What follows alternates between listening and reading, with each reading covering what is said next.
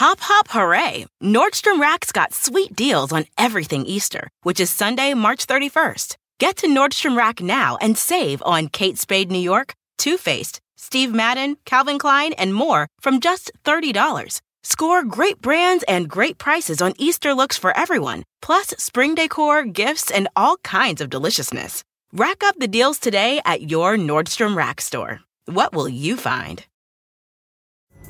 Pulling up to Mickey D's just for drinks? Oh, yeah, that's me. Nothing extra, just perfection and a straw. Coming in hot for the coldest cups on the block. Because there are drinks, then there are drinks from McDonald's. Mix things up with any size lemonade or sweet tea for $1.49. Perfect with our classic fries. Price and participation may vary, cannot be combined with any other offer. Ba da ba ba ba.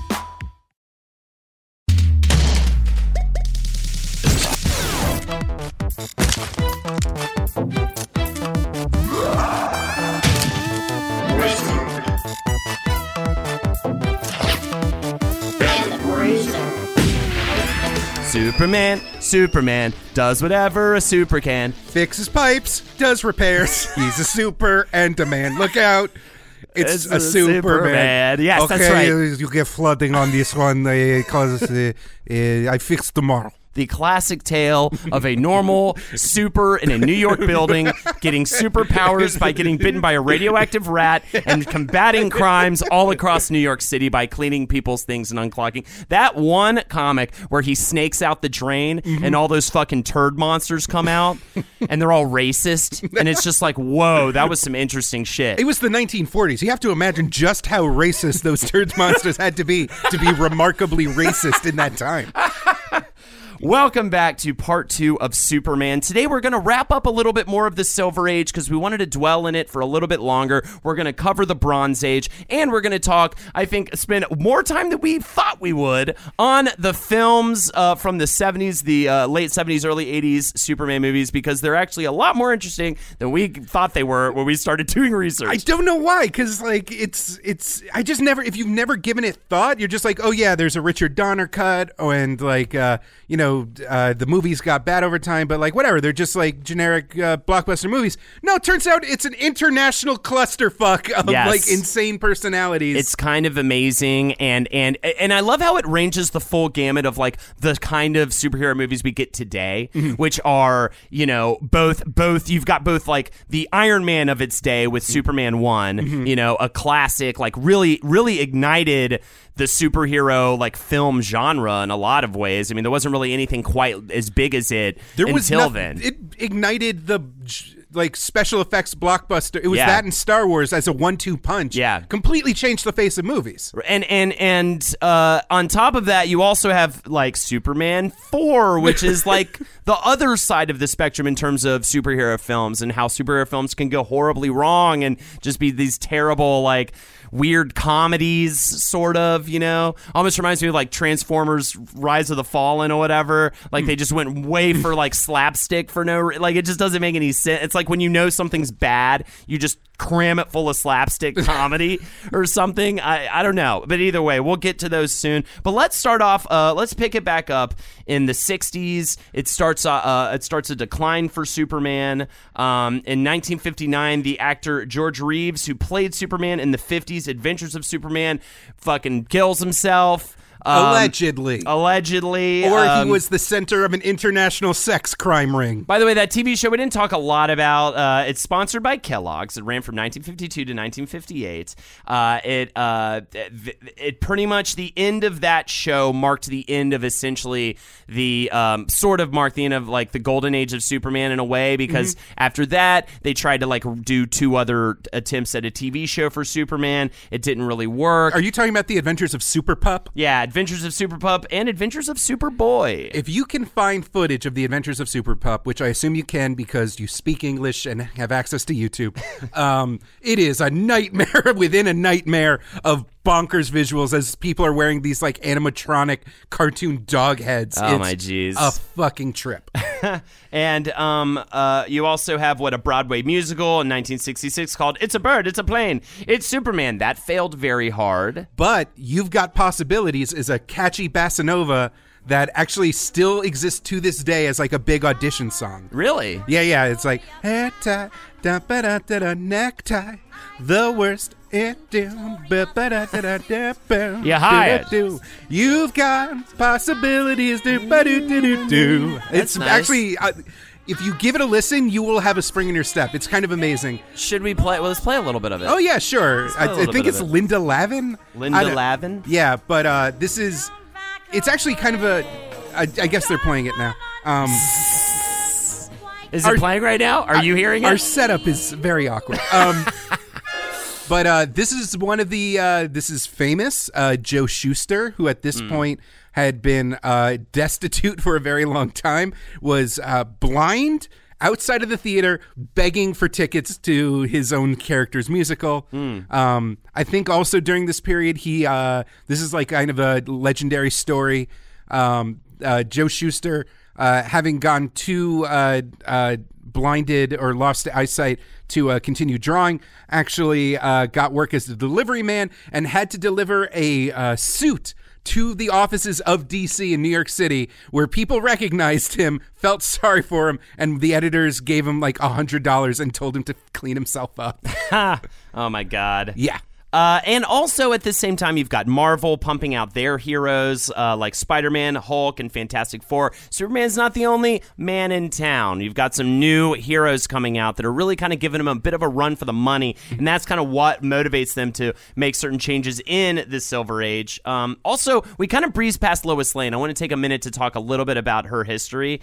Um, essentially, uh, one of the main influences on Lois's uh, characterizations was actress Glenda Farrell and her portrayal of the fictional reporter Torchy Blane in a series of Warner Brothers films. Yes, typical plots of these movies featured the character.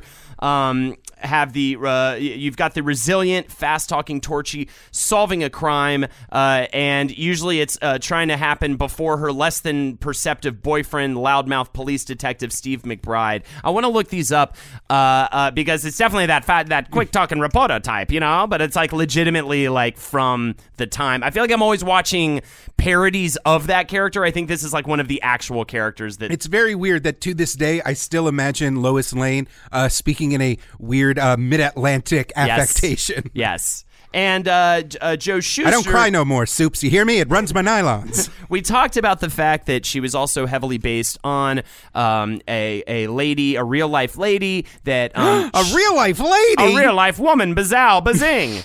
Uh, You ever he- think we'll meet one of those? I don't know. Maybe someday. I think Lexi's a real w- woman in the world. I mean, to be fair, I've never seen her in person. You just keep talking about her. I am making her up, and I created a, a, a woman out of a broom that I started to do streams with and talk for with. Uh, I at least had. Marie on the podcast once on our Sailor Moon episode. Mm-hmm. Definitely not my cousin Jimmy in a high voice. So Joe Shuster, uh, I guess, put out uh, maybe a call for for uh, someone to come in and and essentially be someone he could uh, a lady he could draw to sort of base her off of, and it was the model named Joanne Carter that uh, came in. Um, uh, Carter, oh no, Carter had no, we actually went over this. It was uh, Shuster's girlfriend at the time posed for him. Well, her name was Joanne Carter. She had placed an ad in the Cleveland Plain Dealer newspaper um, in the Situation Wanted column, advertising herself as a model. Shuster hires her up, starts to draw her. Um, he says this about her To me, she was Lois Lane. She was a great inspiration for me, though. She encouraged me. She was very enthusiastic about the strip. It meant a lot to me. So she came in and was like this super supportive, just wonderful, beautiful woman who like believed in their in their comic and really just gave them a lot of, uh, of motivation. She was with Shuster at first, but then she went on to marry Siegel, um, and she would later. Be Jerry Siegel. Watch out! I'm gonna steal your girl. I'm gonna marry that. I'm gonna lock it down. and what's cool about her too is No, don't look at me too much. The eye contact gives me very anxieties. oh my God, Giger's in the room. He wants to say something to Jerry Siegel right now. You don't talk to me like that, Giga. I will steal your wife. I will steal her, the cover of darkness, and she will be mine. Um, I'm the number one wife stealer, Jerry Siegel. Your nose is so round and uh, cartoonish. It's like um, Mr. Magoo is who I imagine when you start talking like that. Have I you think. noticed that my necktie actually covers the breadth of my chest? It is a very wide necktie. My pants are necktie. up to my nipples, I just imagine. and. I fuck. I fuck real good. you have no eyeballs, just squints, just just like wrinkles over over uh, uh, eye skin. I'm And- going over to your mother's house for Rosh Hashanah.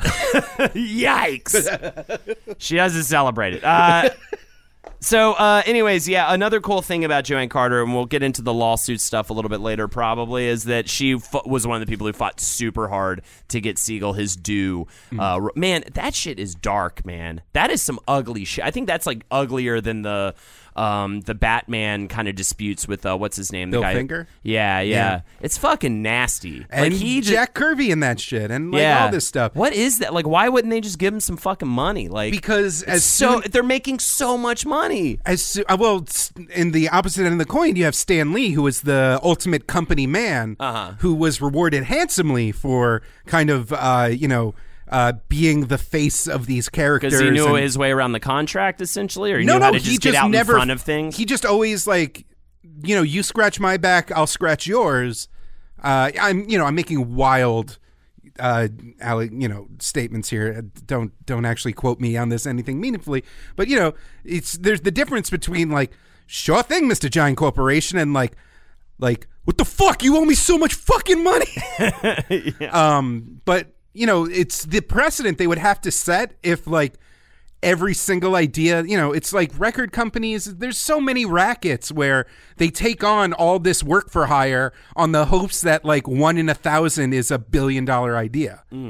So like I honestly like they should now thankfully um you know there's a little bit more respect and a little bit more rights given out and especially thanks to efforts in the 80s from people like Eastman and Laird and Alan Moore and uh all, all like a bunch of other people now writers know enough to ask like before they actually like sell their uh, work to major companies.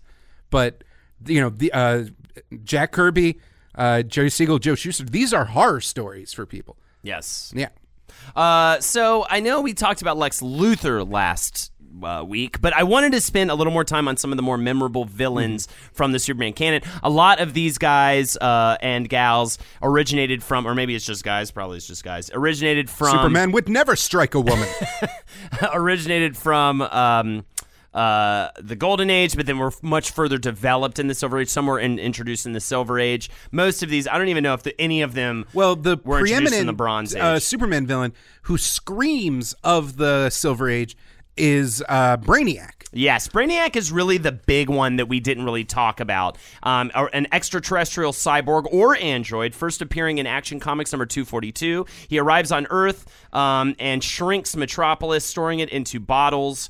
Um, he also did this to Kandor, Krypton's capital. That kind of comes in later. But yeah, Brainiac really, besides Luthor, he was probably the the strong, maybe the second in line in terms of big villains for the Superman uh, canon. It also brings out a uh, thing that happened in the Silver Age where Superman's powers had grown so exponentially. You know, he at first he was just a particularly beefy man, and at this point, you know, he has super hypnosis and like he can shoot little clones of himself. That's a thing that fucking happened. Um, uh, uh, you know, his strength is literally limitless. If he needs to move something, he will move planets and mountains and galaxies if he has to. And so, uh, so many Silver Age stories started going out into extra dimensions and further galaxies. Well, the Silver Age is strongly marked by sci-fi just Yeah. coming into play way harder in the Superman ever, and really in comics in general. But yeah, the Silver Age for Superman definitely getting way more into sci-fi plot. um, characters like the Flash and Green Lantern are Mm-hmm. kind of uh, replaced and with uh, much more sci-fi uh, uh, sensibilities. You know, Green Lantern was like kind of a spooky, ooky magic man, and they turned him into a space cop. The Flash was like just a weird Greco-Roman guy with the dumb helmet, and he becomes like a lightning spandex-clad like science hero. Yeah. Um, How- but it, it was literally the only thing you could left to do for Superman is to send him into like, okay, you can't fight bank robbers anymore. Right. Go punch the sun. Yeah.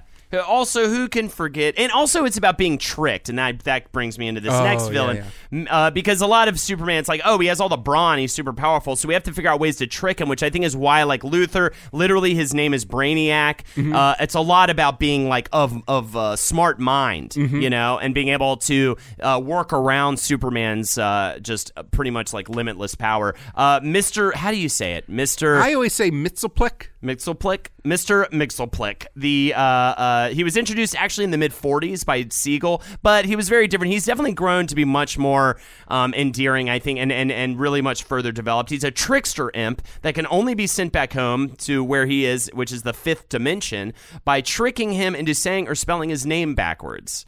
Um, and his name is spelled M X Y Z P T L K, which is a very ballsy thing to do, I think. Make it like an unsayable name for a character. But he ends up getting more and more cool as he goes on. He always has like a cigar in his mouth now and a cool like top hat, and he's just kind of like a badass. And, and I a- think it's more of a bowler hat. If I yeah, have to. bowler hat. Actually, you're probably right on that. And um, I don't know. He's just like a fun character, just like a fun, really like ridiculous ass character to throw in there, just to like play with play with uh, things with that. Um, you also have Metallo, a cyborg with a kryptonite power source, which he uses as a weapon against Superman. He first appeared in Action Comics number 252, originally as a scientist with strong metal armor, but that's like more uh, Golden Age stuff. And then they bring him back. A lot of times, it's a lot of comic book writers in the Silver Age after comics have evolved to really get, a, I think, a lot more interesting. And then they'll look at these old villains and be like, I bet I could do something cool with that character. And then they'll bring him back and develop in a, in a more interesting way. Hence, the Kryptonite core is a very interesting thing for a villain. For a villain to be powered by Superman's weakness is just fascinating. You can do a lot of cool stuff. There's Parasite, a biohazard accident, gives him the power of Rogue, essentially, right? Where he can essentially just draw powers from things he touches. Uh, yeah, it's uh, it's always that's always a really.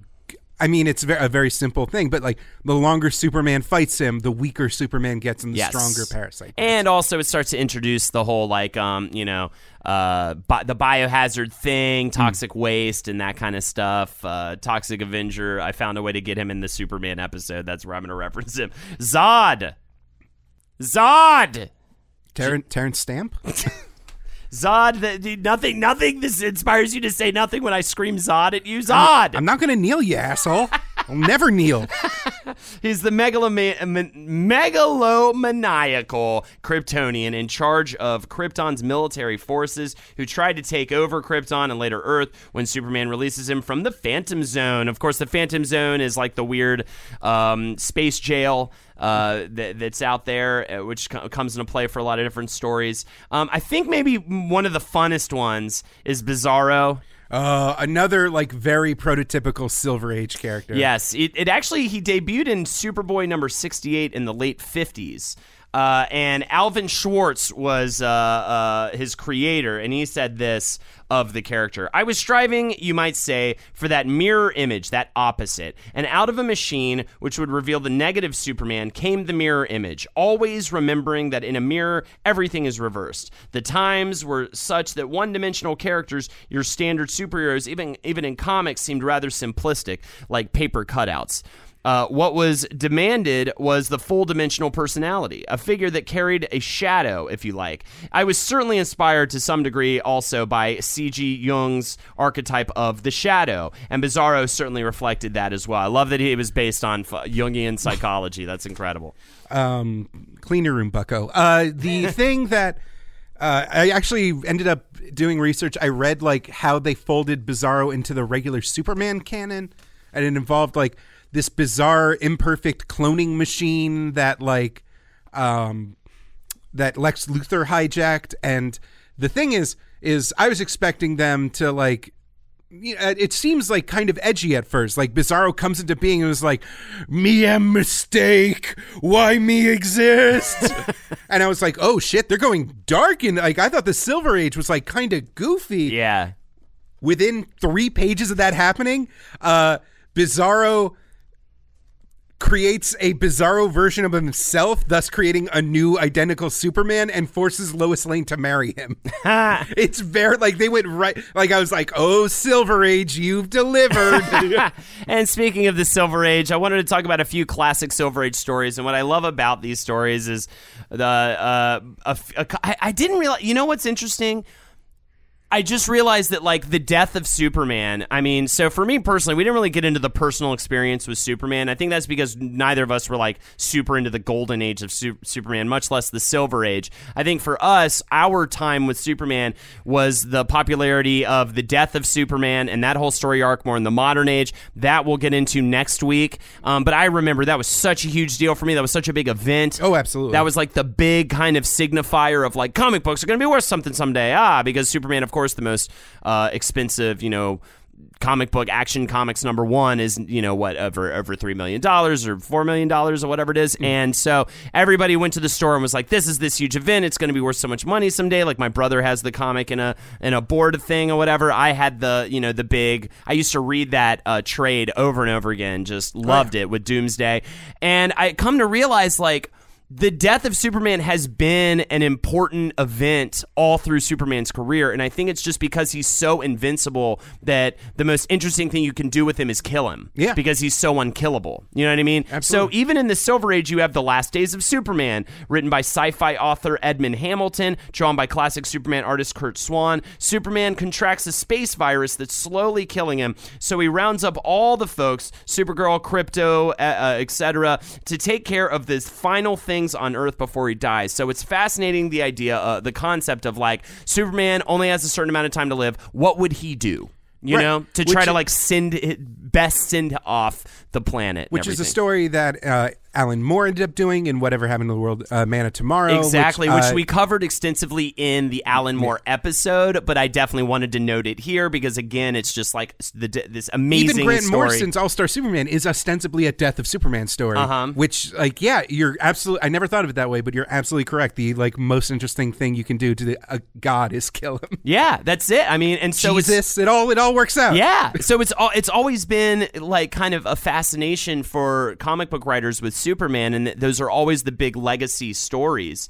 You also have some other things. You've got like Superman versus Muhammad Ali to go to the other direction with, the fun Silver Age stuff. Having having like Superman fight like Age a real person. point. Oh, is that bronze? Well, uh, Bronze Age is a little bit uh, squirrely, but especially if you read Superman versus Muhammad Ali, uh, it ag- acknowledges like racial tension. It acknowledges modern events. It acknowledges like it, it goes out of its way. I mean, it's written by Denny O'Neil, who was definitely the guy who ushered in the uh, Bronze Age of superheroes. Okay, with yeah. uh, we, we, I think I we think talked it's technically Silver Age, but yeah, it's pretty much like that transition into very bronze. much Denny O'Neil is one of the most tran- transformative figures in comics, even though he was also some guy who almost worked on Transformers as we brought Kuka, whatever. Um, uh, another thing that happens in the Silver Age is uh, he begins crossing over with Batman. World's Finest happens. Yep. Um, Superboy stories keep going strong. Wait, Super- is Justice League Bronze Age? uh, no, Justice League also happened, uh, but Superman was always kind of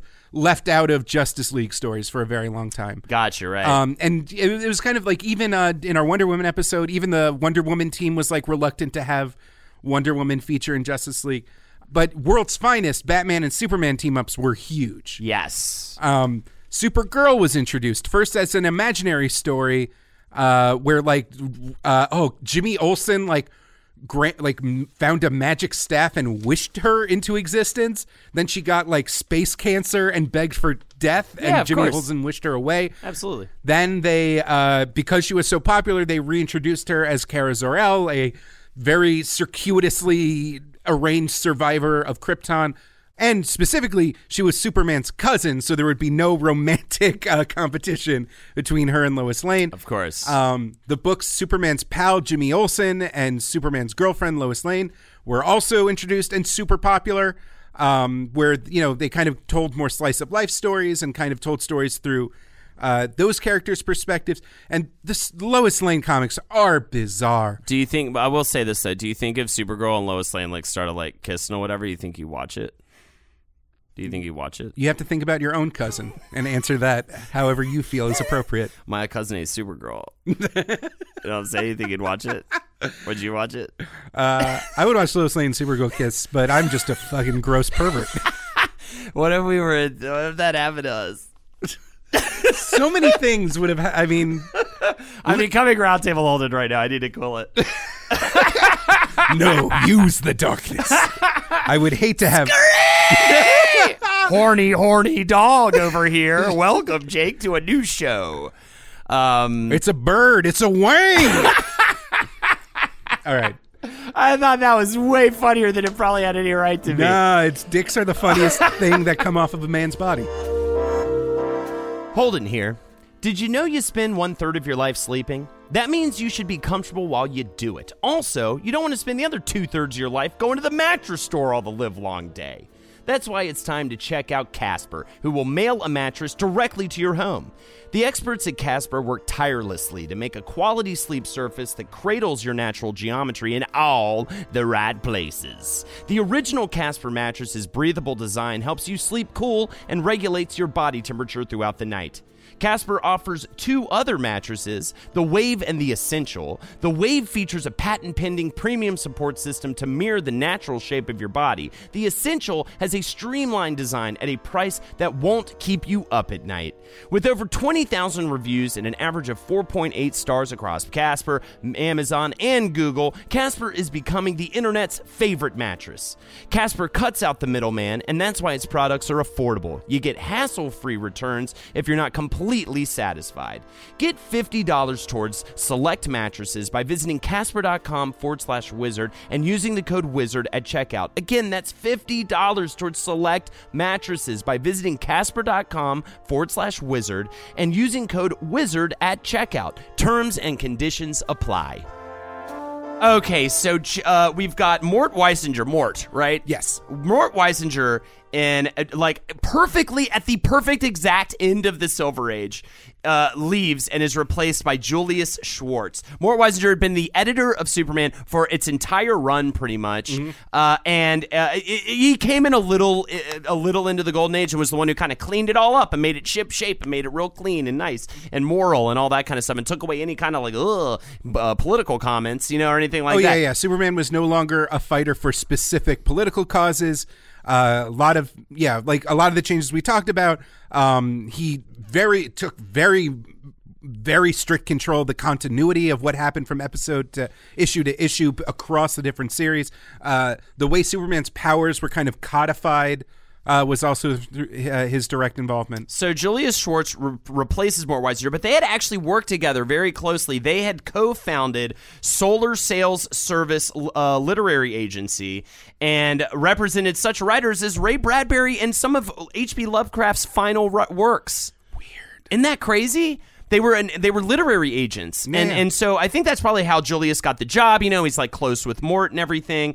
Um, and he also, by the way, Julius Schwartz, kind of uh, like our uh, Superman creator, uh, kind of like Siegel, uh, in the sense that he ended up publishing one of the very first ever sci-fi fanzines, which was called Time Traveler. And Jerry Siegel also had published one of the first ever sci-fi fanzines. So kind of interesting there. And uh, Schwartz is essentially known for bringing in the Silver Age uh, himself by co-creating Flash. Flat, the mark of Flash being introduced into comic books is essentially what brings upon the Silver Age, widely known as the moment that uh, the Golden Age became the Silver Age. He also revived other heroes such as the Green Lantern, Hawkman, and the Atom, as you were just talking about, how he kind of sci-fied everybody up. He also is is known for coming up with the Justice League of America. You also have Jack Kirby taking the reins in 19 in the 1970s, using the spin-off title Superman's pal Jimmy Olsen to develop his fourth world concept. Um, He specifically asked to get put on the lowest selling DC comic. so that he could just had a cool idea and he just wanted to be able to do it without anybody fucking with him. Yeah. that's kind of awesome. That was also another big. Uh, tr- this is actually a big transition between the uh, Silver Age and the Bronze Age. Was that uh, Jack Kirby left Marvel? Yes. That was that was like- a huge moment. Yeah, yeah. Because these are very amorphous concepts. Like Yes. it's not like industries. Like, all right, everybody, we're going to have a major cultural and tonal shift in three, two, uh, uh, uh, uh, uh, uh. one, go. and it did perfectly though happen like in 1970 too, Yeah. which is very interesting. Uh, the shift was also was marked by a major storyline entitled "Kryptonite Nevermore," written by Oh. Dennis O'Neil, that significantly lowered Superman's power level and eliminated most of kryptonite on Earth because essentially they decided that. Uh, it was Literally just kind of every boring. story had to involve kryptonite, gold kryptonite, white Yes. kryptonite, blue kryptonite, because it was the only way for Superman to be in trouble. So like gangsters would just have like like bank robbers and mobsters would have like kryptonite in their pocket ready to go. Like it was just omnipresent. Dennis O'Neil's work includes Green Lantern and Batman, as well as Daredevil in its heyday. I love this quote from O'Neil about about his role as a comic book writer for these giant um, giant titles. Right? He said, It changed my mind about what I do for a living. Superman and Batman have been in continuous publication for over half a century, and it's never been true of any fictional construct before. These characters have a lot more weight than the hero of a popular sitcom that lasts maybe four years. They have become post industrial folklore, and part of this job is to be the custodian of folk figures. I love that line. you are the custodian of folk figures as a comic book writer writing for something like Batman or Superman. You have a responsibility. He says everybody on Earth knows Batman and Robin. Uh, and I, I just think it's absolutely fascinating uh, uh, to look at it like that, to, to feel that responsibility and that weight when you do write for a title like that. Um, other writers of the time include Elliot S. with an exclamation point, Maggin, who wrote the classic Bronze Age tale, Must There Be a Superman? This is so. This is where it really clicks. Um, Yes. because "Must There Be a Superman" is a highfalutin story in which the Guardians of the Galaxy, Guardians of the Universe. Guardians of the oh Guardians of the Galaxy is Marvel. Guardians of the Universe, those blue wonky guy, yeah, the, not the talking raccoon in the tree. yeah, the giant brain little people Yeah. who give the Green Lanterns the orders. Yes. Uh, scoop up Superman who like just saved a planet or saved Earth by like making a planet out of spores. I read the comic; it's fucking bonkers.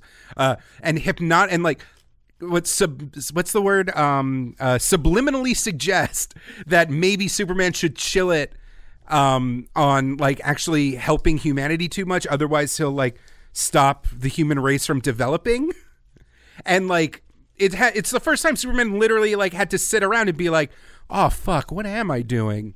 Uh, which results in a um, him flying back to Earth and just uh, finding a riot in a in a vegetable field as the migrant workers are rebelling against their boss.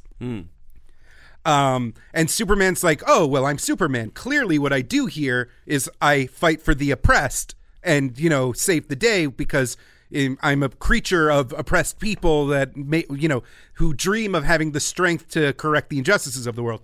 And instead, he's like, no, wait a minute. Let's hear both sides. I can't solve all of your problems. And he like mediates a solution about like when it is okay to strike and when it is okay to like honor contract. It's very bizarre. Uh, and then an earthquake happens and he saves the day by stopping an earthquake because Superman is still going to help people with for the things that they had no chance of they helping. can't save themselves Yeah. from.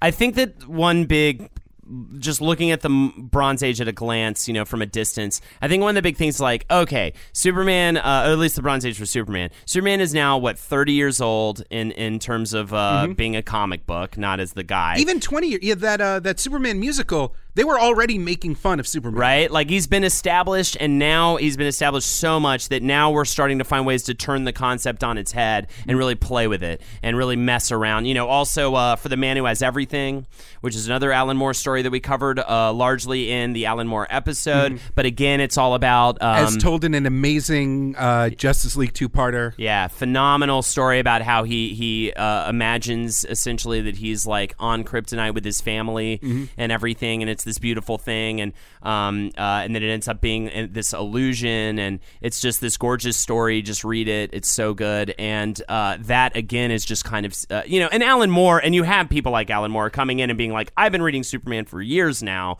I have a cool idea that would be like a totally different idea with him, you know, uh, and that kind of stuff was really fascinating. Of course, the Bronze Age. Uh, did you have any other Bronze Age stories before I start talking about Crisis on Infinite Earths? to uh, point out kind of the excesses of the Bronze Age. Uh-huh. Uh, if you look up Superman Annual Number Ten, there is a story called The Sword of Superman, which is I'm I this is going to be one of those things where I just in a fugue state rattle off a bunch of fucked up shit that happens in an old comic Please. book. So I'll try. I love it. Uh, turns out the name Superman is taken after a primordial weapon that was forged in the Big Bang. Uh, and the idea is literally after the Big Bang, star matter coalesces into the shape of a human sword. Don't question it. um, and on the pommel is the Superman S. And it becomes this legendary item of power, which is why it is honored on Krypton as well. And like Superman finally gets a hold of this sword, and also yada yada yada an ancient kryptonian was actually the first green lantern. Don't even get into that bullshit. Uh, and superman like finds the sword and has it has the opportunity to become omnipotent like truly a universal like, like infinity gauntlet shit and like uh, smashes it because he, he can't accept that responsibility. Uh, but it's so full of like florid like language weird jesus allegories bonkers concepts that they were pretty much everything just sounds like strains of weed, like Yeah. star matter. they just made it's the loftiest thing. They're just dumping stuff that they expected to be like canon. It's, it's so ludicrously, um, but it, it's it's it's the because comics had more pages and you know the writers had a higher opinion of themselves and they had like loftier goals. Uh, you get great stories like the ones we mentioned, and you also get bonkers nonsense like Superman Annual Number Ten, The Sword of Superman. That's all. All right, so the whole thing is kind of capped off, the whole Bronze Age, right? This is the end of the Bronze Age with Crisis on Infinite Earths, right? That that is the kind of the marker, at least for Well, the- they tried to do something called the DC Explosion, uh, which then uh, mockingly has now been referred to as the DC Implosion because they launched too many titles at once and the market couldn't bear it, and all these alt. So they just had too many characters running around, and they needed to like drastically just shut everything down and start all over. just get simple. Also, they had to deal with this weird notion of there being multiple Earths, uh, multiple different, uh, the multiverse, essentially. Um, they wanted to wipe the multiverse clean. Uh, and this is uh, uh, largely led by uh, Marv Wolfman, a writer.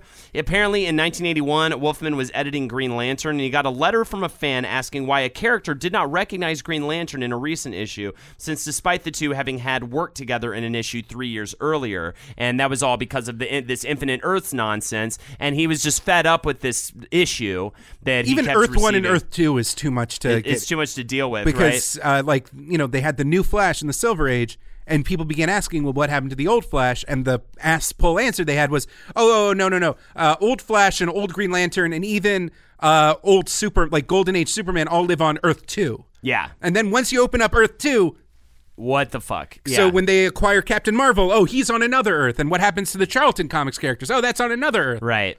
And so they decide to come up with this uh, Crisis on Infinite Earths. It's a maxi series crossover. So, in other words, a giant 12 issue crossover event for that lasts pretty much a year. It goes from April 1985 to March 1986. It's kind of the first one of these like giant crossover events that span this like long period of time. We we see these more often nowadays when they want to kind of pull Oh, a big there's literally one happening every year now. yeah, essentially, there's these giant crossover events. So this really was kind of the first one. I forget whether or not Marvel's Secret War happened in response to this or if it was just a because that was like sparked on by a toy line they wanted to kickstart. So And I'm they- not sure what the timeline on that. They is. essentially what they do is they take this uh, character called Monitor, and Monitor essentially his whole job is to kind of monitor the different Earths, right? Yeah. And they take a opposite, like a Bizarro essentially version of him called the Anti-Monitor, who is there trying to destroy or take over different Earths. There's all these villains involved that get together that are also trying to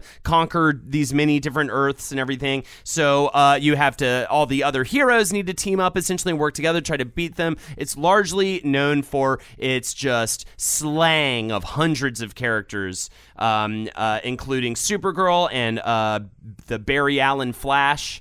Uh, and uh, by the way, Wolfman didn't want to kill Allen, but DC ordered him to, feeling the character was too dull.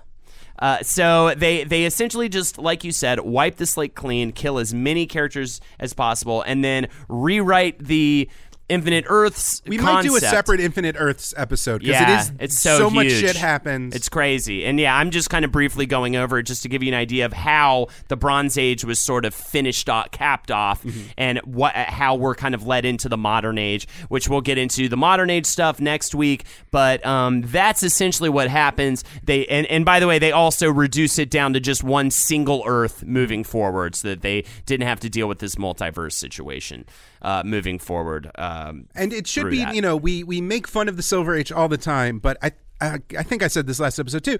It's still sold. Kids loved it. Yeah. Krypto the super dog beppo the super ape Yeah. uh supergirl uh it all it, it all worked. Superboy like because for all of our hemming and hawing of like what does it mean to be a superman? Like how can an icon uh be human? How can a god bleed the fact is, I was actually talking to. I was running late, so I caught. I caught a. I called a car to get to the studio. Uh, ball in 2018. Um, I was talking to the driver because I wanted to know what he thought about just like what he thought about Superman. And the fact is, no matter what you do with the character, it's still very fun to imagine being super strong and flying. Like that's never going to be like if you are if you are at the weakest you will ever be as a human being the one thing you dream of being is big and strong and being a- able to like go anywhere and do anything. Like Superman could be like a cigar chomping like wife beater, and kids would still like him because Yeah. he flies. So you think if um like Lex Luthor and Brainiac started making out? I would be Jack. I'm jacking it right now. oh, those two the glisten on the bald heads as they touch foreheads and embrace. So you'd watch it. I would fucking I would pay for it. I'd watch it. Actually, that did kind of happen in the Justice League cartoon when they kind of like merged into one being. oh, they did like a um Goku Trunks or what or what is it? it was Gohan more of like Trunks. a kind of. It had more of a kind of a. Uh, uh, a They did the dance and pointed the It had fingers. it had more of a Cronenberg esque kind of thing as the nanomachines Ah. like consumed uh, Luthor's body, but it was body sexual. horror. Dude, we will probably. You know what? We should probably do a Cronenberg episode at some point. Long live the new Flash, buddy. Hell yeah. All right. That now, Jake, now we can finally do the thing you wanted to do since you sat down in that chair covered in sweat from the New York summer sun. And we can now finally talk about the late 70s, early 80s Superman film franchise. Okie dokie. Well, superheroes are in a weird point right now because even though, like I said, the Silver Age was chugging along just fine, uh, they were still kind of seen as children's stuff. They were still seen as like frivolous. Um, the the most popular filmed superhero thing in the world was the '60s Batman series, and even that was like campy and a joke. Yeah. and um, And very, like, Golden Age inspired. you yeah, know? yeah. Um, and so, but that didn't stop a trio of uh, shady foreign movie producers These fucking guys, dude. for the rest. Uh, These guys. Um, I need to just like this is gonna sound weird, but in your like laziest attempt, just like uh, voice a uh, foreign gibberish man uh, yelling angrily at someone. The, the mega movie. Great. Okay, so those are your producers.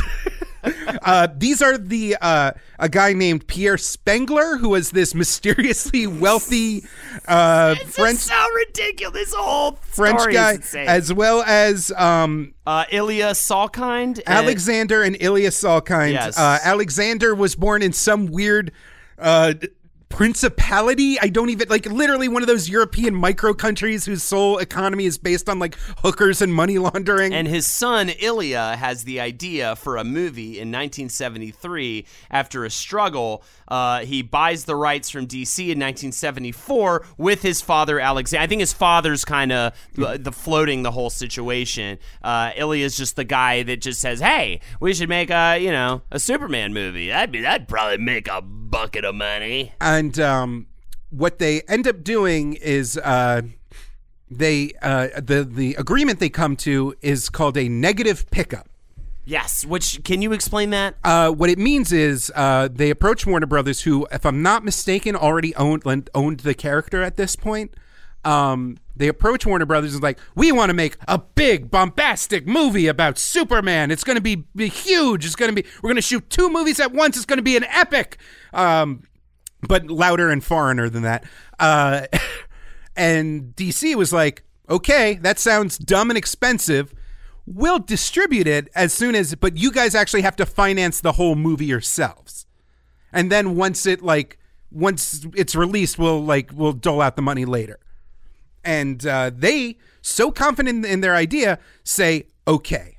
Now, how do you get a Superman movie to be taken seriously? Well, what you got to do, obviously, is get some serious movie people. So the first thing they do is hire Mario Puzo from The Godfather Yes. to write a script. For six hundred thousand dollars. Not the screenplay. Did wait? Did Puzo write the screenplay to I, The it Godfather? says here it's he was hired to write the screenplay, but I could be wrong. But did because Puzo wrote the book The Godfather? Yeah, he he uh well, he also not just writes Superman, he writes Superman and Superman 2 at the same time. It is a 500-page script Yes. in July of 1975. Okay, he did write the screenplay for The Godfather. Yes. Um, but 500 page Okay, by the way, for people at home, a normal script length for like a Hollywood script is 110 pages. Mm-hmm. He wrote a 500 page. If somebody handed me a 500 page script to read, I would fucking like collapse from exhaustion at the sight of it. That is a lot of script. That is too much script. It's later reduced to 400 pages, but that is still way too much. And then it's completely rewritten by Tom Mankiewicz. Uh, apologies if I'm jumping ahead too much. It's rewritten by Tom Mankiewicz and expanded back to 550 pages. uh, it's well, we'll get, we'll get into that. Um, the other thing there is like, well, now we need a big name attached. And Well, they who's got the a- biggest name we can get? Uh, the greatest movie star who ever lived, Marlon Brando. Marlon Brando, of course, must be a part of this shit show of a story. Now you so now you have basically the two like you have the Godfather. You're just like oh like you don't think a Superman movie is going to be serious? We just dumped a bunch of money to get the two most serious movie people we can. And they were in negotiations with Francis Ford Coppola to That's direct. it. They did not he- get Coppola. They did not get him. They also didn't get William Friedkin, Richard Lester, Peter Yates, John Guillermin, Ronald Neiman, and Sam Peckinpah. All these directors, these Hollywood at the time, like big deal Hollywood directors, all were in negotiations to direct, but they end up going with Richard Donner, another huge director at that time in Hollywood. Well, he was up and coming. he what he did the Omen. Had he not done the Goonies yet? He had not done the Goonies. Oh, okay, and he hadn't done Lethal Weapon yet. Right. Okay, gotcha. But he did so the he came Omen. off the Omen, Yeah. which and uh, and so this was his first big offer. He talks about literally taking the call on the toilet and like frantically writing down like, uh, fu- okay, it's Superman, all right, uh, and like literally not believing uh, Alexander Salkin was legit because of his weird accent. um, was like, uh, okay, yeah, sure, you got Gene Hackman signed on, whatever, you weirdo. But the price was right. Uh, oh, by the way, uh, real quick about Sam Peckinpah. Apparently, Peckinpah dropped out when he produced a gun during a meeting with Ilya. Yes, I heard that story. um, Donner uh, takes a million dollar payday, which you know split between two movies uh, would be uh, five times his salary at that point, and uh, gets to work. So many fucking things happen just before they even start filming. Just Marlon Brando in general. well, uh, Marlon Brando horrifies Salkin, Salkind by proposing in their first meeting that Jor-El should appear as a green suitcase or a bagel with Brando's voice. I watched I watched an interview with Richard Donner, and apparently this was a power move that Brando would do with any director. because he did this with um, Island of Dr. Moreau. He got into a car with one. By the way, there's a documentary about the making of Island of Dr. Moreau. Everyone must watch this. It is fucking amazing. It is like the best documentary about a movie shit show situation. Uh, and in the car, he's like, he turns to the director of that and he's like, I think I should be a dolphin. I think I'll be a dolphin in this movie and we'll just have a talking dolphin. He also showed up with that little person that plays the piano. He just showed up with that guy and was just like, he's in. This guy's in the movie now. And everyone's like, what? That's the kind of mental warfare you had to deal with Yeah. with the old, late stage Marlon Brando Uh, in your a- movie. There's a quote I found. Um, I posted it on my Twitter because it was like sickening. Um, but uh, he so he got a three and a half million dollar payday for this Yes. movie, which was the most anyone had ever been paid for a movie at that time. And uh, in an interview, he's like, "I've always found with American film crews that you know uh, the amount of teeth they show is when they greet you is directly related to your salary." So for two hundred thousand dollars, you get two teeth. Just kind of like, hey, how's it going? And for a million dollars, you get like ten teeth. You get like a oh hello, Mister Mister Brando. but for two million dollars, you get the full Flatbush Cemetery. Ugh. God. But the idea was he keeps doing this because he doesn't want to work. This is old Brando. He is lazy. He loves like so Donner says he talked with a producer friend of his and the producer said he's going to want to be a green suitcase because he is lazy and loves money. So if he tries to push that on you, he's not like crazy. He literally just wants to sit at home and record the voice lines while you like film a fucking nonsense object and he doesn't have to work. He had it in his contract for specifically 12 days of shooting, no more. He refused to memorize his dialogue, so cue cards were compiled across the set.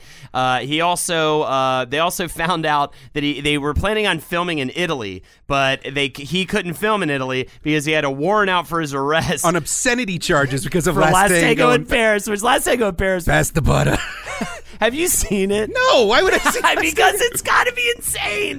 There's a butter scene. That's all I know. It's fucking gross. Hey, everybody, it's me, your wispy wizard Jake, here to talk about this week's sponsor, Quip. When you walk down the toothbrush aisle at the store, it doesn't take long before you realize that there are way too many options for someone that just wants to take care of the dumb pieces of bone in their mouth. That's teeth, folks. I'm talking about teeth. And a lot of them have like weird gimmicks. I, for one, have always been a fan of the uh, indicator bristles, but those are things of the past. The fact is, you need a fresh toothbrush and maybe like a little bit of extra vibration to kind of help massage the gums and get a really deep, effective clean. And Quip is one of the easiest, cheapest, and most highly precisely engineered things to help you do that.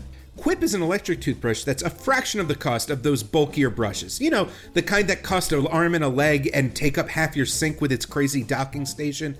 Quip packs the power to deliver all those cleaning vibrations in a sleek, elegantly designed package that you would think came straight out of the future. Quip has a built in timer to help you clean your teeth for the dentist recommended two minutes, with pulses to let you know when to switch sides. Honest to God, if you've been brushing your teeth for like 30 seconds, just doing the old shake a shake a gargle spit, you're doing yourself a disservice. Just those extra few seconds means a world of difference. Plus, with Quip, you get a subscription plan that is ideal for health not just convenience. They deliver new brush heads on a dentist recommended schedule every three months for only $5, and that's including worldwide shipping. So if you got a dirt mouth in Alaska, they will get you covered. Quip also comes with a travel case that doubles as a micro suction mount that you can place onto any flat surface, and it will hold your brush out of the way, out of sight, out of mind. Goodbye, gross cups. Goodbye, just leaving it on the sink like a monster. But hey, don't take my word for it. It was recommended by Oprah and it was named uh, one of the best inventions according to Time magazine. And it was the first subscription electric toothbrush accepted by the American Dental Association. And I mean, now this part I'm just making up, but I'm pretty sure the three out of four dentists that recommended Trident probably would accept it. Those guys seem pretty cool. They recommend gum. You could probably buy them off. And if that doesn't convince you, they are backed by a network of over 20,000 dentists and hygienists, and hundreds of thousands of happy brushers use Quip every day, including my girlfriend. And uh, honestly, if you've ever seen her chompers, like, wow, they would blind your children. So, whatever you do, please stop demanding that your children look at my girlfriend's teeth if you care about them. Right now, you can change your oral health regimen for the better by picking up Quip for just $25. And if you go to getquip.com slash wizard right now, you'll get your first refill pack for free when you order your electric toothbrush. That's your first refill for free when you go to getquip.com slash wizard. And of course, if you need to spell it, it's G E T Q U I P dot com slash wizard. So they had to move production to England in late 1976. The English pound was particularly weak back then. So, like, shooting there was a no brainer. So also, let's talk about Superman himself and, and the man who was able to finally fill the role on Superman. Many, many people were up for this role. There were uh, Bruce Jenner. Patrick Wayne, John Wayne's son, almost had it, but then John Wayne ended up getting uh, super ill and he had to go take care of him and dropped out. Neil Diamond, Charles Bronson, James Caan, Christopher Walken. Mankiewicz said, We found guys with fabulous physiques who couldn't act or wonderful actors who did not look remotely like Superman. And Donner still wanted a no name because he knew that uh, audiences needed to witness this Superman for the first time. Because if you had James Caan flying through the air, you'd just be like, "Oh, that's James Caan flying." But if it was, if the first time you ever saw this person in flight, you'd be like, "Oh, that's Superman." Also, though, it came down to a casting director named Lynn Stalmaster. Lynn Stalmaster had been pushing for the unknown Christopher Reeve for a long time, but the producers felt him to be too young and skinny, um, and they end up uh, finally getting Reeve in to do a screen test in February 1977. Reeve stunned the director and the producers, uh, but he was told You can to. find the test footage of this, and he's so nervous that you can see giant pit stains in his Superman costume. He was also, uh, but he was also told to wear a muscle suit to produce the desired muscular physique. Reeve refused, and this is one of the first. Reeve actually begged. Uh, I've watched a lot of um, like old Blu-ray, old DVD behind the scenes documentaries. Uh, according to Donner, Reeve like sat him down. and Was like, I I can do this. I look like a nerd, but like I look, it, I literally was a jock throughout my entire high school years, and like I just got into theater. I can like I used to play football. I can bulk up. Trust me. And he gets helped to bulk up with a uh, by a man named David Prowse, who uh, took him from 188 pounds to 212. Do you know David? Uh, secret about David Prowse? What's his filthy secret? Uh, he was a legendary uh, kind of Charles Atlas figure in England, kind of the he would call himself the strongest man in Britain, and his physique was so legendary that he was the uh, man in the Darth Vader suit in the uh, in the Star Wars movies. So I love that Superman. It's him. The character was inspired by these traditional strong men Mm-hmm. a- in Europe, and now uh, Superman himself in the film, Christopher Reeve, is being trained by a p kind of like one, some of the last bastions of that strong man. Yeah, you yeah. know? Uh, pretty amazing stuff. And and I also feel like this might be one of the first instances of somebody going ham to bulk up uh, for a big like big time blockbuster Hollywood movie role. You know what I mean? Like now it's always you know everybody Chris does. Pratted harder than Chris Pratt. He Chris Pratted harder than Chris Pratt. Uh, so uh, also I wanted to be noted after we talked about about all the crazy ludicrous money that Brando's getting. Uh, what was it? Three million, I believe. Reeve is getting two hundred and fifty thousand dollars, and by the way, they're shooting both Superman one and Superman two at the same time. He's getting paid that for both By the- total. between That's all the effects shots and all the uh, reshoots they had to do for Superman 2, uh, for that initial paycheck, and in theory, uh, kind of kneecapping his entire acting career after it, uh, he was on set, he was on call for about three years straight. It's crazy. Yeah, it took a long time to make it. The budget was $55 million, which, by the way, was the most ever spent on a film at that point. Uh, and uh, yeah, it's just kind of this this crazy whirlwind. Uh, of of insanity, you've got all these all these different characters. Gene Hackman, we just kind of breezed over playing Lex Luthor. Well, He's also making two million dollars off of They this had uh, so Brando and Hackman, their contracts were ironclad. So these movies were shot so out of order and so insanely that like just to keep continuity straight, they'd have like uh, binders full of documentation to make sure they didn't fuck it up. Uh, between Superman one and two, all of Hackman's scenes were shot in that like early stage. Um, in fact, like in Superman two, uh, basically any original footage had to be shemped in. If you remember our uh, Evil Dead episode, had to be shemped in from behind with a uh, voice impersonator doing ADR just to keep the plot moving. So like think about that. Like before so many of these pivotal scenes were ever shot, like you know, one day they're doing like uh, Lex Luthor's uh, jail breakout scene. The next time they're doing the underground uh, hideout scene from Superman 1. Next day they're doing the Fortress of Solitude showdown with Zod. Like all of this was done completely out of order.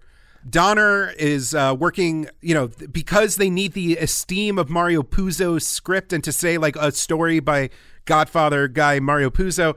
Uh, Mankiewicz, his friend, uh, who he desperately needed on board because Donner says in as many words, uh, he saw what the Salkinds were doing and knew that they would fuck up Superman super hard. And so he saw himself as like the last bastion of American like kids that loved Superman to like protect this story. But what's crazy is the Salkinds are also shitting all over him and giving him a ton of grief. And that is why they actually don't even end up finishing the filming of Superman 2. They start, you know, kind of running out of money and they're, they're Oh, getting. they've run out of money several times. The Salkinds, as well as Pierre Spengler, have to uh, go back to Warner Brothers several times and take more money, and they're losing share after share after cut after cut of what. And all of their frustrations are getting taken out on Donner. Remember that foreign like gibberish? Donner's so fault. like Richard Donner is like, hey, uh, this uh, Krypton scene, we need uh, new hula hoops to store the bad guys in, you know, because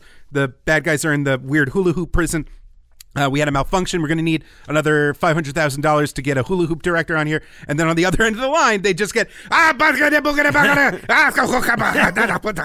Also, they they really mentally fuck with him by throwing Richard Lester onto the set. Richard Lester directed three and four Musketeers for them. He shows up. He all of a sudden they just have him just at the set, um, there, and he's like, and he even tells Donner, he's like, I'm not trying to step on your thing. I just, you know, but they just want me here, and and I want to Well, be you know how here they got because Lester on the yeah. I want to be here because they still owe me money for three and four Musketeers. Um, this is a weird. I didn't know how to insert this piece of trivia, but Yeah, it's very the- weird. They shot three Musketeers and four Musketeers on the same time and cut it into two movies, and they wanted to pull the same trick again with the Superman franchise because they figured out a loophole that if you're just shooting one big thing and cut it into two movies, you only have to pay people once. Right. Um, That and makes sense. the Screen Actors Guild actually has something called the Salkind Clause, Ha! specifically stating that if you release two movies, you're paying people for two movies. Right. That's insane. Um, so yeah, it's just a crazy nightmare for Donner. Um, he's, but he's working his ass off, anyways. Really, If really these making it pretty incredible. um the you know this is a pre-digital era Yeah. and star you know they don't have uh industrial light and magic on their side Yeah. they are doing things each shot you know they storyboarded it so they know what each shot has to look like but how they execute it is entirely like they have to fix from scratch so A Golden of- Gate Bridge scale model that's 70 feet long and 20 feet wide. The Fortress of Solitude is a combination of full scale set and matte paintings. You've got. Um, uh, the the flying sequences involving a uh, you know t- t- uh, testing out those first of all with a catapulting a crash test dummy out of a cannon, or uh, they also tried a remote controlled Superman um, uh, cast ca- a cast of him with, and also using realistic animation techniques. And they ended up at the end doing these different wire riggings for the takeoffs and landings, and using pulleys and tower cranes. While in the air, they had uh, blue screen essentially for for that like uh, old school blue screen stuff. optical effects, stop motion animation, models, matte paintings, every si- like the screenplay says Superman goes underground and like physically lifts the San Andreas fault back up together and like they had to figure out how the fuck to film that. it's crazy. Um and so watching the movies now, uh you know, you watch a superhero movie in the modern times and it's all CG.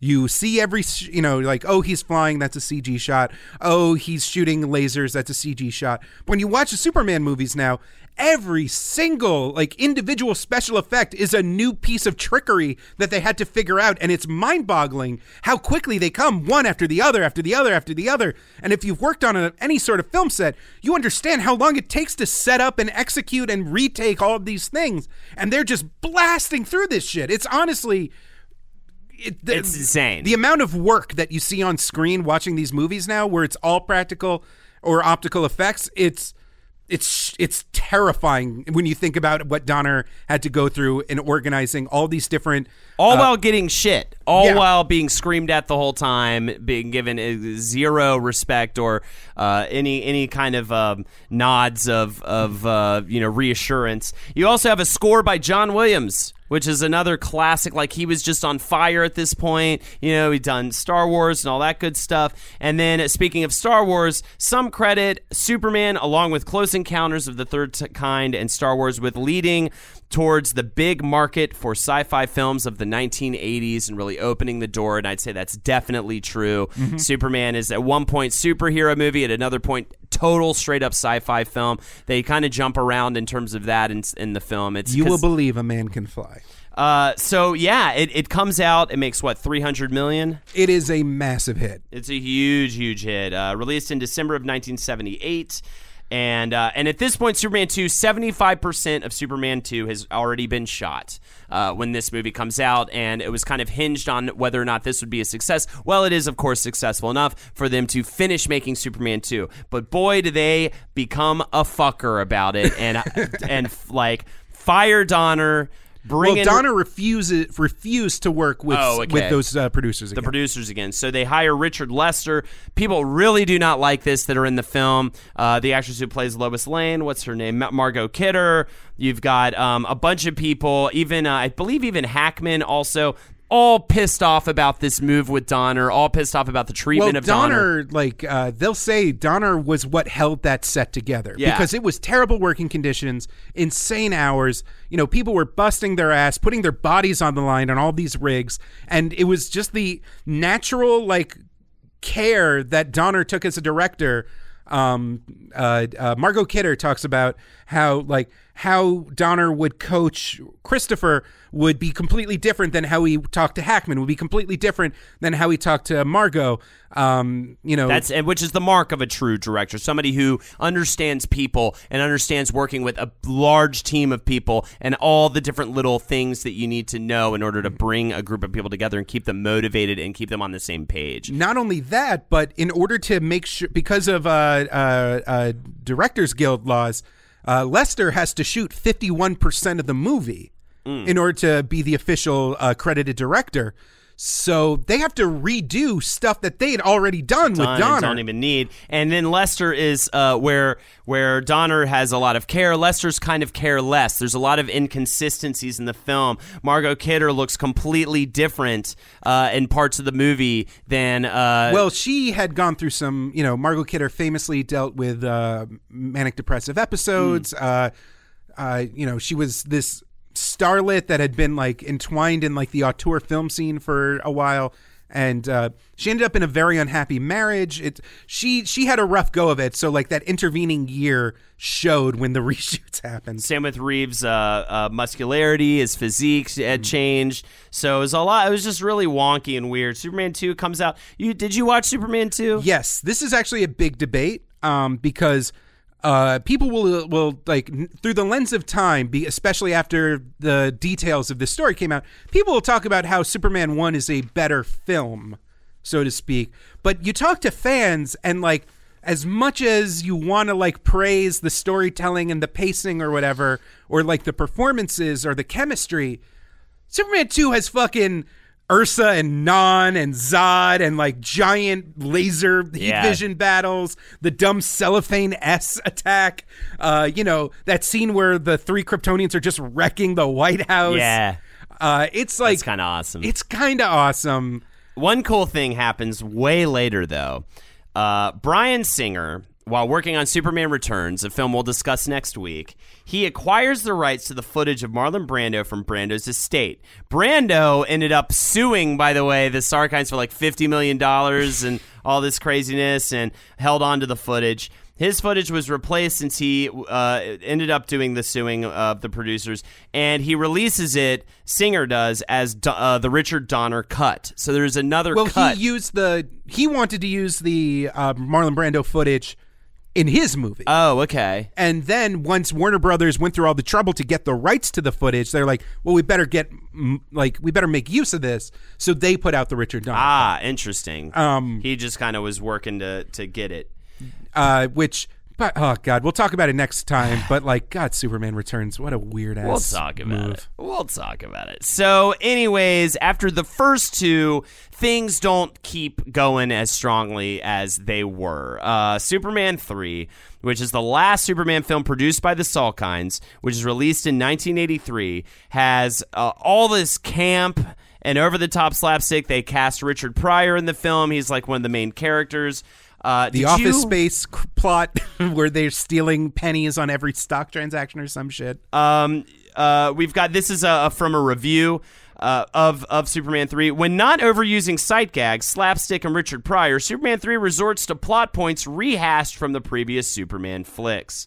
Uh, Reeves said of the film, he was always looking for a gag. Uh, I believe this is uh, Salkind is who's Reeves talking about. Sometimes to the point where the gags involving Richard Pryor went over the top. I mean, I didn't think that this his going off the top of a building on skis with a pink tablecloth around his shoulders was particularly funny. I guess the comedy is in the eye of the beholder, though. Jake, uh, did you watch Superman three? I did not end up getting to Superman three. ah, I can't believe it. but uh, it, there's something it's it's very telling because the um because uh, Puzo's original script was very campy, was very goofy. Uh, a detail that uh, Donner keeps pointing out to was that there was a com- there was a shot there was a scene in the original uh, screenplay where Lex Luthor is walking down the street and out of nowhere Telly Savalas walks by as Kojak with a lollipop in his mouth and just goes, "Who loves you, baby? Love the haircut," and Why? keeps walking Why? because nobody because Superman was goofy. Yeah. And the first two Superman movies really do kind of lovingly kind of hang their hat on the cartoonishness of it, but there's a lot of love in it as well. Yeah, it's kind of bridging the gap between the campiness of Batman and where we get to with super superhero film. You know? Yeah. Um and just by the time they get to 3 and 4, it's just all yuck yucks. They just have no like sense of of uh, I guess reverence for the character anymore. So that is though is not the worst of the four Superman films. Uh, in fact, this next movie is known as maybe one of the worst movies ever made in some camps. It is Superman 4: The Quest for Peace, produced by Canon Films and Warner Brothers, and apparently Canon ran out of money during the production and released a completely unfinished film. Uh, th- this is a quote. I think this is from Christopher Reeves, but I'm not completely sure. I don't know why I wouldn't put the name down. This is what he had to say. We were also hampered by budget constraints and cutbacks in all departments. Canon Films had nearly 30 projects in the works at the time, and Superman 4 received no special consideration. For example, Konner and Rosenthal wrote a scene in which Superman lands on 42nd Street and walks down the double yellow lines to the United States, where he gives a speech. If that had been a scene in Superman 1, we would have actually have shot it on 42nd Street. Richard Donner would have choreographed hundreds of pedestrians and vehicles and cut to people gawking out of office windows at the sight of Superman walking down the street like the Pied Piper. Instead, we had to shoot an, an, at an industrial park in England in the rain with about 100 extras, not a car in sight, and a dozen pigeons thrown in for atmosphere. Even if the story had been brilliant, I don't think we could ever have lived up to the audience's expectation with this approach. And that is actually one of the mo- more classically known scenes because it looks so fucking s ridiculous and low budget. And this is Superman, and it's just so glaringly obvious that they have no budget and they don't know what the fuck they're doing. Also, at this point, it was kind of like sad that Christopher Reeve had to just accept the fact that he had been thoroughly typecast and like his only paycheck left was to keep doing Superman movies. Yeah. Uh, I. It also, but it did have the Nuclear Man, the weird, like Jerry curled, Yeah. albino weird ass guy. So bizarre. Um, the scene where he was trapped in an elevator on the moon and like you got to see the sliver of sunlight. is ridiculous. What? Was the nuclear man gets trapped in an elevator car on the moon? It's fine. It works. It's brilliant, really.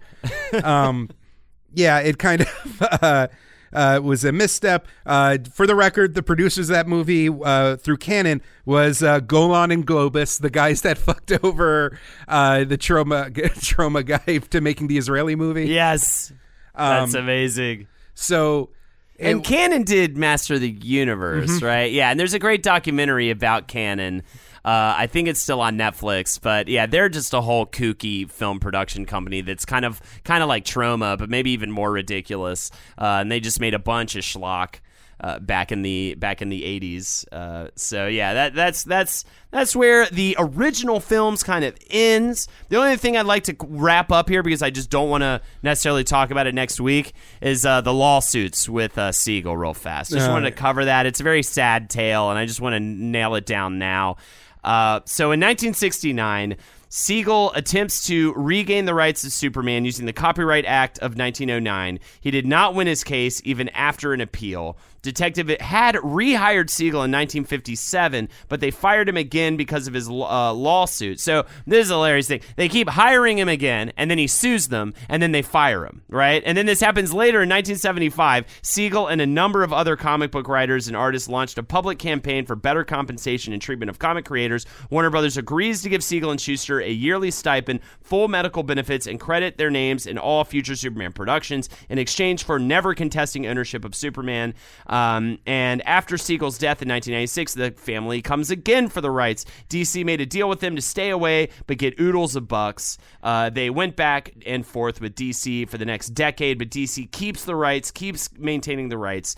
Um, but D- Superman will hit the public domain in 2033. Uh, Just may- not that fucking far from now. Yeah, but it's, here's the thing: you always have to keep up when Mickey Mouse will hit the public domain Ah. because Disney lobbies hard to get those extensions done. Gotcha. Um, especially because it's very easy. so when does Mickey hit it? Do they just keep getting extensions they keep it? getting extensions. Um, they did an episode of Adam Ruins, or they did a segment on Adam Ruins Everything about it that like pretty clearly lays it out. But basically, it's it's not that far because originally it was it was a good thing that like you know you made your money and then the stories and the characters and the intellectual property enters the public domain, so people just have access to like culture and can like remix and do fun things with it. Yeah. Um, but now in this international marketplace, United States companies having intellectual property is a massive part of our economy. So it doesn't take a lot of finagling with a congressman to be like, "Would you want uh, a lot of these poor kids in Orlando to be out of work?" Senator? Right, right. So like it's it's it's no longer the public good. But that I want to see Mickey does. with a human penis. Well, fucking, I'll Google for you. I'll get you. Oh. I'll get you Lex Luthor kissing Brainiac, Lois Lane kissing Supergirl, and Mickey in the corner just like just blasting every rope in every color imaginable. yeah, Jake, but would you look at it? I would. I'm looking at it now through the magic of imagination. And that, I think, is where we'll end our Superman part two. What is this show? Who listens to this? Many people they like this show, Jake. They definitely would look at it. If you would look at it, by the way, please write. I would look at it in our Facebook. We'll start a Facebook uh, group uh, uh, comment post and just write. I would look at it in that post. We'll we'll we'll be sure to put If you out. want to discuss uh, movies and news and the myriads of topics that we've talked about on the show, check out the Wizard and the Bruiser page on Facebook. It is honestly a good hang. I check it every day, and uh, I love it. please don't come over and poison it with your with your with your bad thoughts.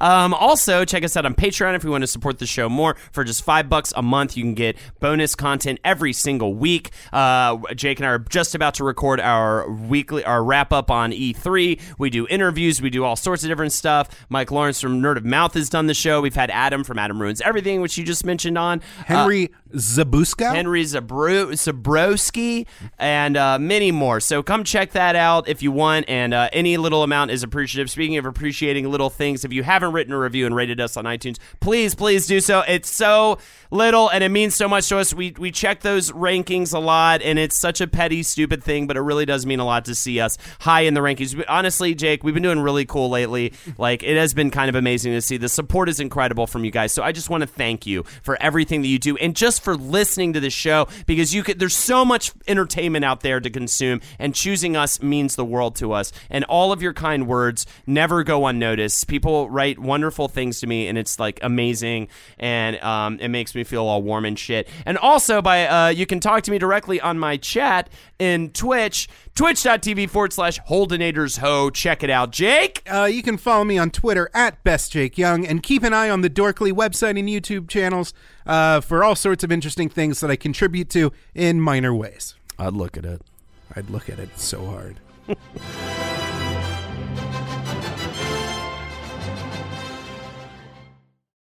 Rack your look for spring at Nordstrom Rack and save up to 60% on brands you love. Rag & Bone, Vince, Marc Jacobs, Adidas, Joe's, and more. Great brands, great prices every day at Nordstrom Rack. Score new dresses, denim, sandals, designer bags, and sunglasses, plus updates for the family and home. Get your spring on for less, up to 60% less, today at your Nordstrom Rack store.